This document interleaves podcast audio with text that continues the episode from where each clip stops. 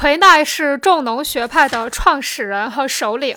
在重农学派的发展过程中，虽然也偶尔将原预付和年预付的区别应用于一般产业资本和其他种类的资本，但大多数还是应用于农业资本，只是将原预付改为了多年预付。事实上，这两种预付资本的区别只有在预付货币。只有在预付货币转化为生产资本的要素时才产生，也就是说，这种区别只存在于生产资本中。这就是魁奈不把货币算在原预付和年预付内的原因。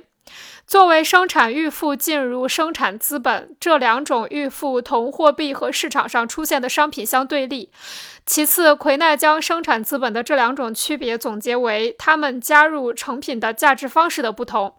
从而阐明了它们的价值随着产品的价值一起流通的方式不同，由此导致它们的补偿或再生产的方式也有所不同。